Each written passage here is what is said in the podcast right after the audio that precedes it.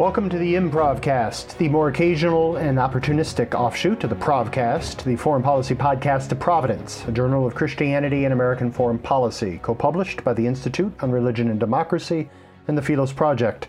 I am Marc LiVecche. I am the managing editor of Providence, and last month I had the singular opportunity to sit down with Bing West. Among much else, Bing has been a Marine Corps officer leading men in combat in infantry, combined action, and force recon units during the Vietnam War. He has been an Assistant Secretary of Defense, and he is a writer. He has published around a dozen or so books, mostly written from the point of view of the warfighter in Vietnam and during his embeds in Iraq and Afghanistan among U.S. troops. We sat down prior to Bing's participation in a conference at Johns Hopkins SAIS, School of Advanced International Studies, to commemorate the 50th anniversary of the Tet Offensive, our discussion ranged from Bing's writing to the state of the military civilian divide in America, to the Tet Offensive itself, to the Ken Burns and Lynn Novick's The Vietnam War series, and much else. Bing, thank you for joining me. Um, it is uh, an absolute pleasure to meet you. I've, I haven't read everything you've you've written, but I've read much, um, and uh, a great admirer of your work. Um, you're described as a writer, among other things. You're described as a writer of military issues, warfighting, counterinsurgency, uh, but very clearly not solely from a scholar's perspective. There is that uh, you're a practitioner. And this comes through in a multitude of ways. But one of the things that I find valuable about your books, not having experienced combat myself, is that you write from the boots on the ground perspective. Um, the men are important to you. You know their names, you tell us their names, you tell us their stories why? Why, why have you found your, why is this worthy of your life, your attention?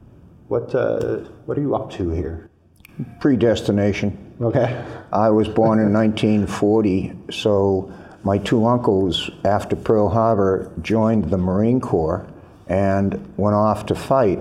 And my father was the town doctor in Dorchester, Massachusetts, and he had a three story house, so that the top house was the, the um, if you will, the set aside just for the Dorgan team, which was the baseball team, and that's their clubhouse. But when they all joined the Marines and they came back from Guadalcanal, they couldn't explain to their mm. parents mm. what had happened to them. Right. So they all went back up to the clubhouse when they come back. And I then was just two, and uh, my mother was expecting a, another child. So she thought, well, these are my brothers, uh, they can be the babysitter. So I spent from 1942 to 1947 five years growing up in the clubhouse with these Marines who passed me on from group to group when they come back from Iwo Jima, from Okinawa. And my mother suspected something was going on up there when I was five and I had a blanket and she wanted to cure me of walking around with a blanket all the time. And She said, You should do something for the war effort. And with that, I threw the blanket out the window and said, That's for those dirty yellow baskets. baskets. And at, at that particular point, she thought I had gone off the tracks. And when I graduated from, from college and I was supposed to go to Columbia Law School, I went down to South Station, and across the street it said Marine Corps recruiting. I walked in and joined up, and never went to law school. And I came home with my bag, and my mother took one look at me and said, "You joined the Marines, didn't you?" So it was predestination. I, would, you know, literally was. And there was in me always a, a desire to write as well. Mm-hmm. That was mm-hmm. there. So you put those two things together, and then I was a grunt, went off and fought, just like my uncles had fought. My son then followed me. He was force recon. Mm-hmm. I was mm-hmm. force recon. Mm-hmm. So it was just in my blood. That's fantastic. Uh, one of your earliest books is The Village. Um, I found it extraordinary. It's a, very roughly about a combined action platoon in Vietnam and what's been called the Village Wars. Um, can you briefly just describe the book um, and, and are there lessons for today's counterinsurgency operations? Uh-huh. Well, first, uh, back in 1966, I was sometimes used, I was a grunt, uh, Marine captain, by the generals. And they'd send me to different battles in order then to write them up so that people would have an understanding what the fight was about. And this one colonel said, Bing, I'm sending you down to this village. I have 12 Marines in this village, and they're fighting every night, and we mm-hmm. can't figure out what's going on. And I went down, and this squad, 12 Marines, had been sent in among 5,000 Vietnamese in order to stop rocket attacks against the airfield. And every night when we go out, we get into a fight. And this went on night after night after night. And it took me a long time, but I finally came back and I said, General, this, this is a fight for the people that has become a feud between the Viet Cong, who are determined that 12 Americans can't come into a village and change things.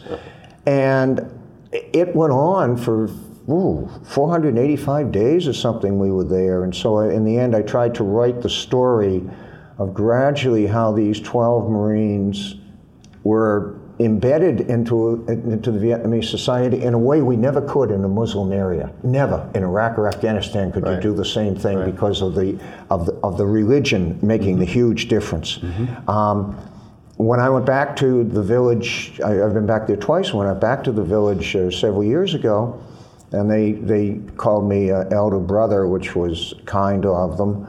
And, and I said to my interpreter, who is a wonderful guy, who went to Yale, Charlie Benoit, I said, Charlie, this is amazing. They still remember. Mm. And Charlie said, What's so amazing about that? He said, Look at them. He said, Every one of them has a half acre of rice. And that's all they do is pick up rice stalks all day long for, the, for their entire lives. And we were here for a year. Don't you think you'd remember us too? That's fantastic. Yeah. Yeah, very good. Um, in the intro to at least the paperback version that I have, Jim Schlesinger uh, said this. He said, The ultimate failure of the Viet Cong in the Village War meant that Hanoi could only triumph through direct invasion, as they did in 1975 when they finally destroyed the government of South Vietnam. Um, I'm wondering if there's uh, if there are connections between the failure in the village wars and the subject of today's conference later on, which is the Tet Defensive. And so let's let's turn to the Tet Offensive. The conference today is called Lessons for the Campaign After 50 Years. Uh, just some background to our, our listeners. We're going to have a range. Some of our listeners uh, will know firsthand what it is to hump in the jungles of Vietnam. Uh, the other bit of our listeners will think jungle humping is something vulgar and something you don't talk about in polite right. company, right?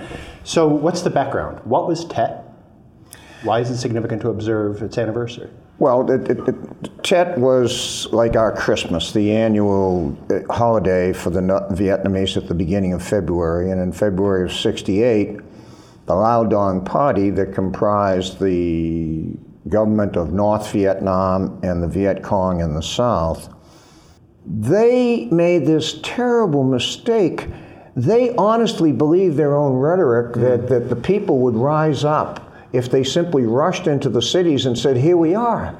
So they, they launched this massive attack all, across all of South Vietnam.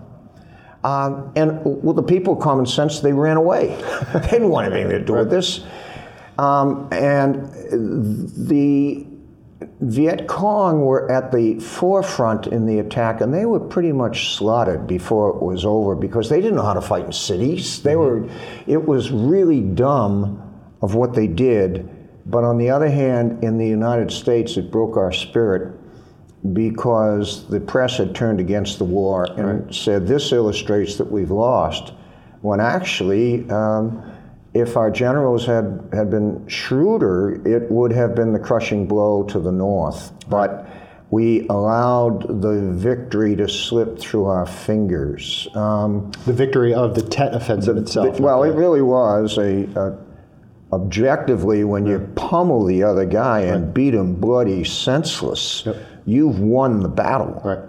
We won the battle, and, and, at the same time, we lost the strategic war because of how we reacted. We being, um, I, I, mean, I, we had a general in charge of us, but then General Westmoreland, who, who honestly I think was a little bit daffy, but mm-hmm. uh, he had this vision that he was going to beat the North Vietnamese way out in the hills where they were irrelevant, and and he thought the entire Tet offensive was a diversion to get us away from a, a, a combat base called Khe Sanh that he wanted to make like Dien Bien Phu, the final fight. I mean, the man, the man had no comprehension of reality, and yet he was the four star in charge of all of us. It was, right. it was bizarre. Yeah, yeah, understood.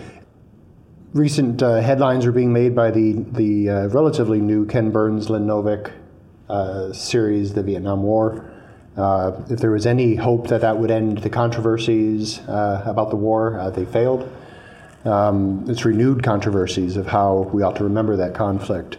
Uh, in the conclusion of your book, in reflecting on um, a well that was dug, uh, apparently by Marines in the village of B- uh, Binh Nghia, I think you said, uh, you, you described the well as having a small inscription in commemoration of the Marines who built it.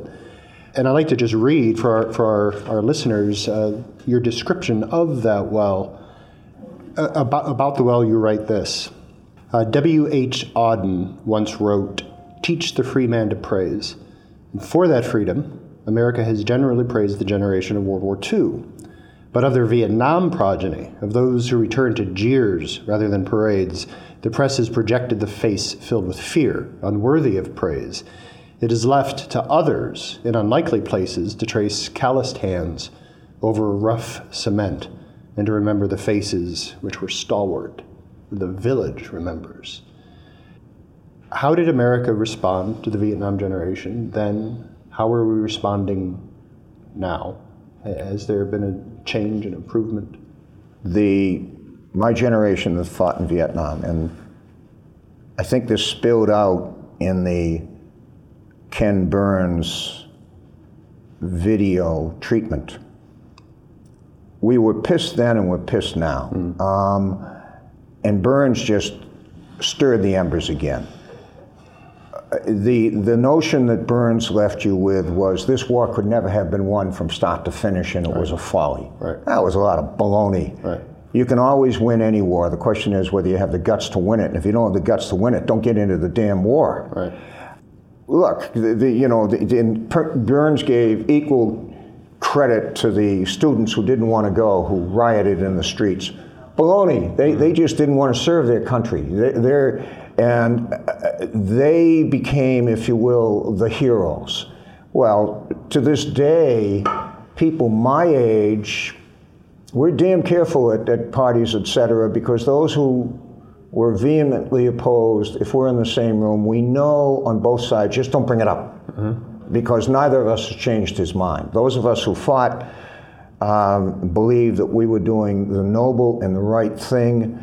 Um, the South Vietnamese were good, good people, uh, and, and we, we turned our backs on them. We just cut the, cut the aid, we cut the bombing, and we let Russia and China help North Vietnam to win. Um, that wasn't right. Mm-hmm. Um, and you're not going to change the minds of people like me about what happened. That's right. And um, I think Novak did it did a, a, great disservice in saying the war could never have been won because that's how he presented everything, and that was a lot of baloney. And, and that's why he had a huge backlash mm-hmm. from the veterans who that's had right. fought. That's right. None of us liked what he did. Right. None of us. No, agreed. So just uh, to conclude, we've got this, we've got a, a gap between those who serve and those who don't. Right. We've got a media that tells tells it like they want to tell it. So for the average guy, how on earth do I know the truth about what might be happening in Southeast Asia or in Iraq or in Afghanistan? How can we stay informed? How can we uh, know what's going on? Well, big difference. I, okay. I do believe that our reporters today are much more truthful than they were in Vietnam. Okay. Our reporters, with the, I mean, they, they all hate Trump. That's mm-hmm. that's a given. Okay, right, but right. But it was very smart of the military to say, we're not mm. going to allow people to do what they did in Vietnam. In Vietnam, we allowed the press to get on any helicopter they wanted at any time, fly into any battle for one day, get on the helicopter that night, and fly, fly back to Saigon to have a drink. Okay. Now, what we say is you have to be embedded with the unit and stay with the unit. So you get to know them as human beings, they get to know you, and that's yep. made a vast difference. No, that's fantastic. Okay, it's incredibly helpful. Bing, you're being called away. Thank you for your time. Thank you for your service and for your, your writings.